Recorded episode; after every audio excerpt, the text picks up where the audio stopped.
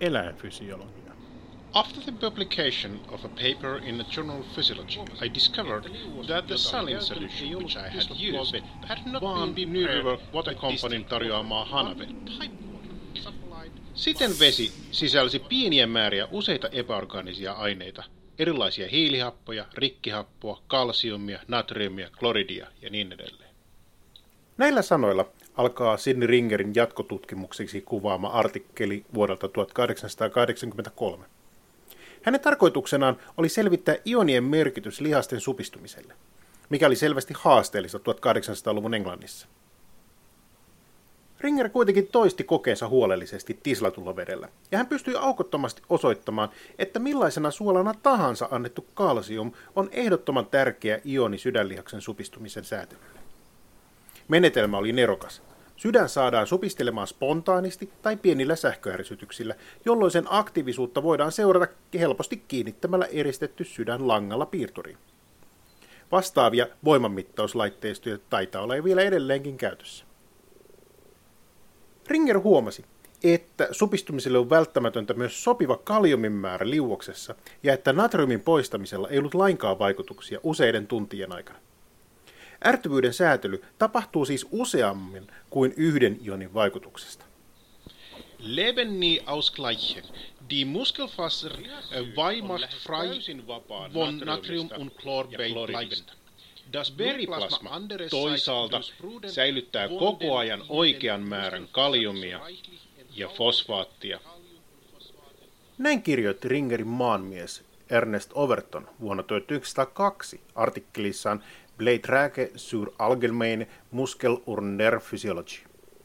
Everton työskenteli tuolloin biologian dosenttina Zyrihissä, mikä luultavasti vaikutti hänen artikkelinsa kielivalintaan. Muutama myötä myöhemmin hän sai professuurin Lundin yliopistosta, mutta luultavasti hänen ruotsinkielinen julkaisutoimintansa oli vähäistä. Joka tapauksessa Overton lähti pohtimaan ärtyvyyden säätelyä ja ionien merkitystä pitoisuuserojen säilymisen kannalta.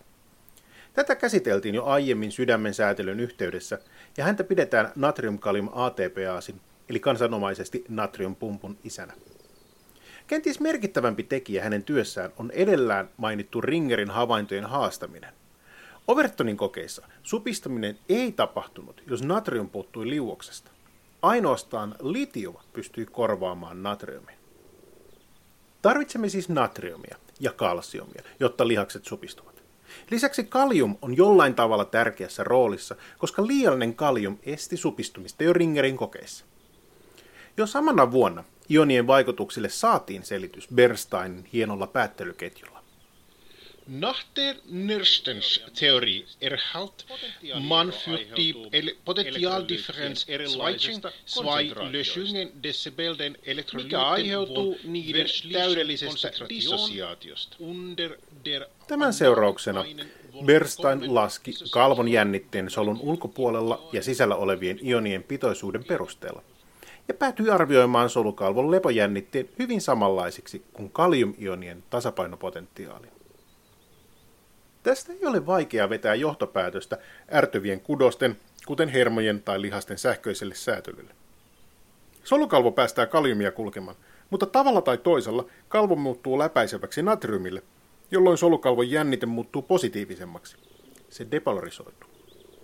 Ongelmana tässä on se, että jännitteen muuttuminen voimistaa samalla myös kaliumin poistumista solusta, mikä estää depolarisaatiota. Tämän ratkaisu on erittäin yksinkertainen. Osa kaliumkanavista on niin sanotusti sisäänpäin suuntaavia, jolloin kaliumin vuoto ulos solusta voi tapahtua vain hyvin negatiivisilla jännitteillä, miinus 80 tai miinus 60 millivolttia. Tällöin kalvojännite muuttuu erittäin nopeasti samaksi kuin natriumin sähkökemiallinen tasapaino, minkä jälkeen natriumkanavien sulkeutuminen ja jänniteherkkien kalimkanavien avautuminen palauttaa solukalvon jännitteen kohti lepojännitettä. Edellä kuvatussa on kaksi haastetta. Siinä ei mainita kalsiumista mitään, eikä se myöskään selitä, miten lihassolua alkujaan ärsytetään. Kalsiumin osalta tämä on helposti selitettävissä. Vaikka kalsiumia on plasmassa melko vähän, on sitä solun sisällä vapaana vielä vähemmän, jolloin se pyrkii siirtymään soluun sisälle. Kalsiumille on omia jänniteherkkiä ionikanavia, jotka avautuvat solukalvon depolarisoituessa. Tällöin samanaikaisesti kalsiumia virtaa soluun sisään ja kaliumia solusta ulos. Koska molemmilla ioneilla on positiivinen varaus, voivat niiden vaikutukset sähköisesti kumota toisensa, jolloin seurauksena voi olla hermosolusta tuttua piikkiä paljon pitempi aktiopotentiaali. Esimerkiksi sydänsoluissa Aktiopotentiaalin pituus voi olla jopa 0,2 sekuntia, eli 200 kertaa hermoimpulssia pitempi. Lustolihaksen supistumista säädellään liikehermolla, joka muodostaa lihassyyn kanssa hermolihasliitoksen, joka taas näyttää tavalliselta synapsilta. Ärtynyt liikehermo erittää asetyylikoliinia, joka havaitaan luustolihaksen reseptoreilla.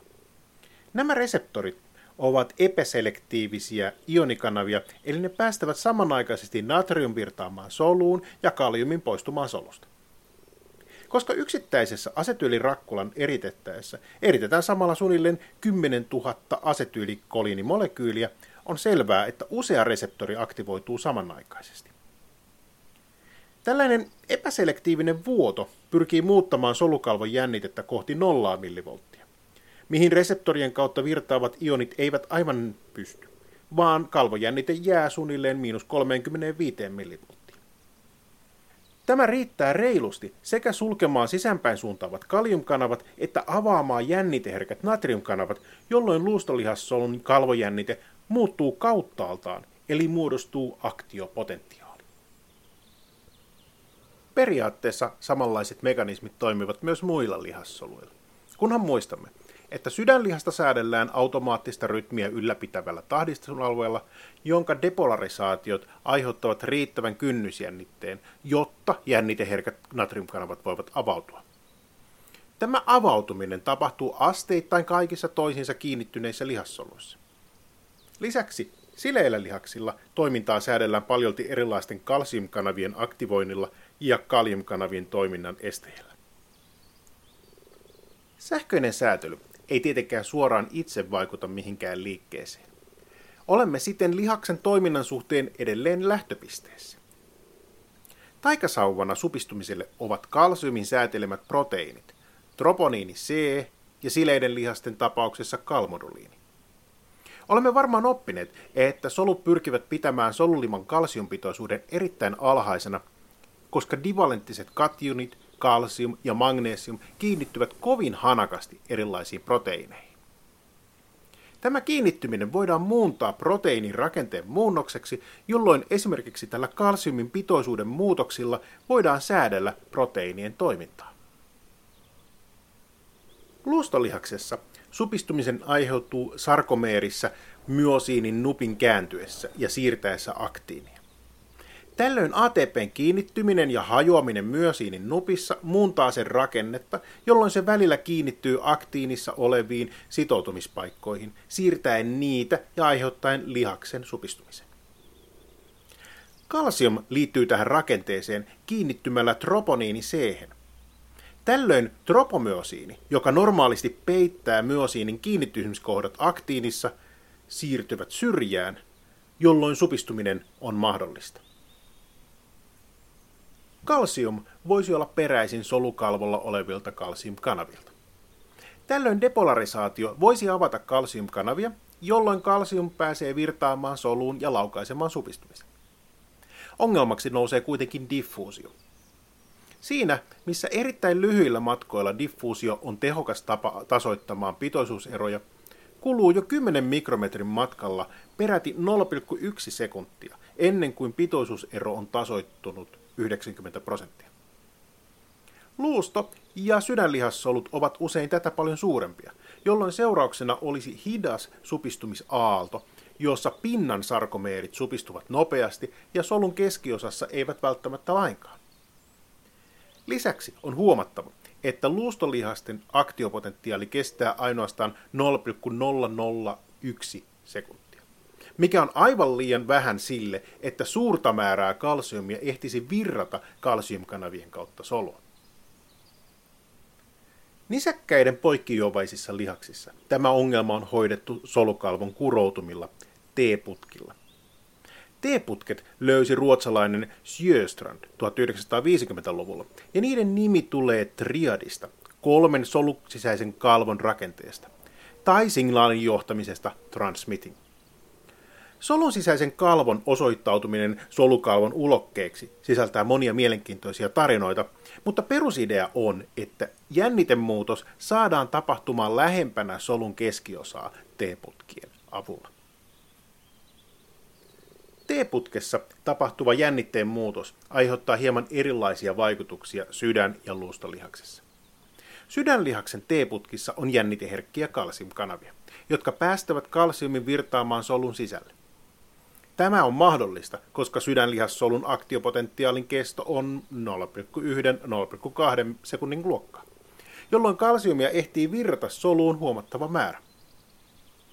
Supistumista nopeutetaan T-putken vieressä olevilla solun sisäisillä kalvorakenteilla, sileän solulimakalvoston erikoistapauksella sarkoplasmakalvostolla eli SRL. Sarkoplasmakalvosto toimii kalsiumvarastona, jonne pumpataan solulimasta kalsiumia ja josta sitä voidaan vapauttaa sarkoplasmakalvoston kalsiumkanavien kautta. Nämä kalsiumkanavat ovat kalsiumherkkiä, jolloin sydänlihaksessa solun ulkopuolelta tuleva kalsium laukaisee sarkoplasmakalvoston kalsiumvarastojen vapautumisen, jolloin supistuminen saadaan erittäin terhakkaaksi. Tätä mekanismia kutsutaan kalsiumin indusoimaksi kalsiumin vapauttamiseksi. Entä sitten luustolihas, jossa kalsiumin virtaus solun ulkopuolelta on erittäin vähäistä lyhyen aktiopotentiaalin aikana?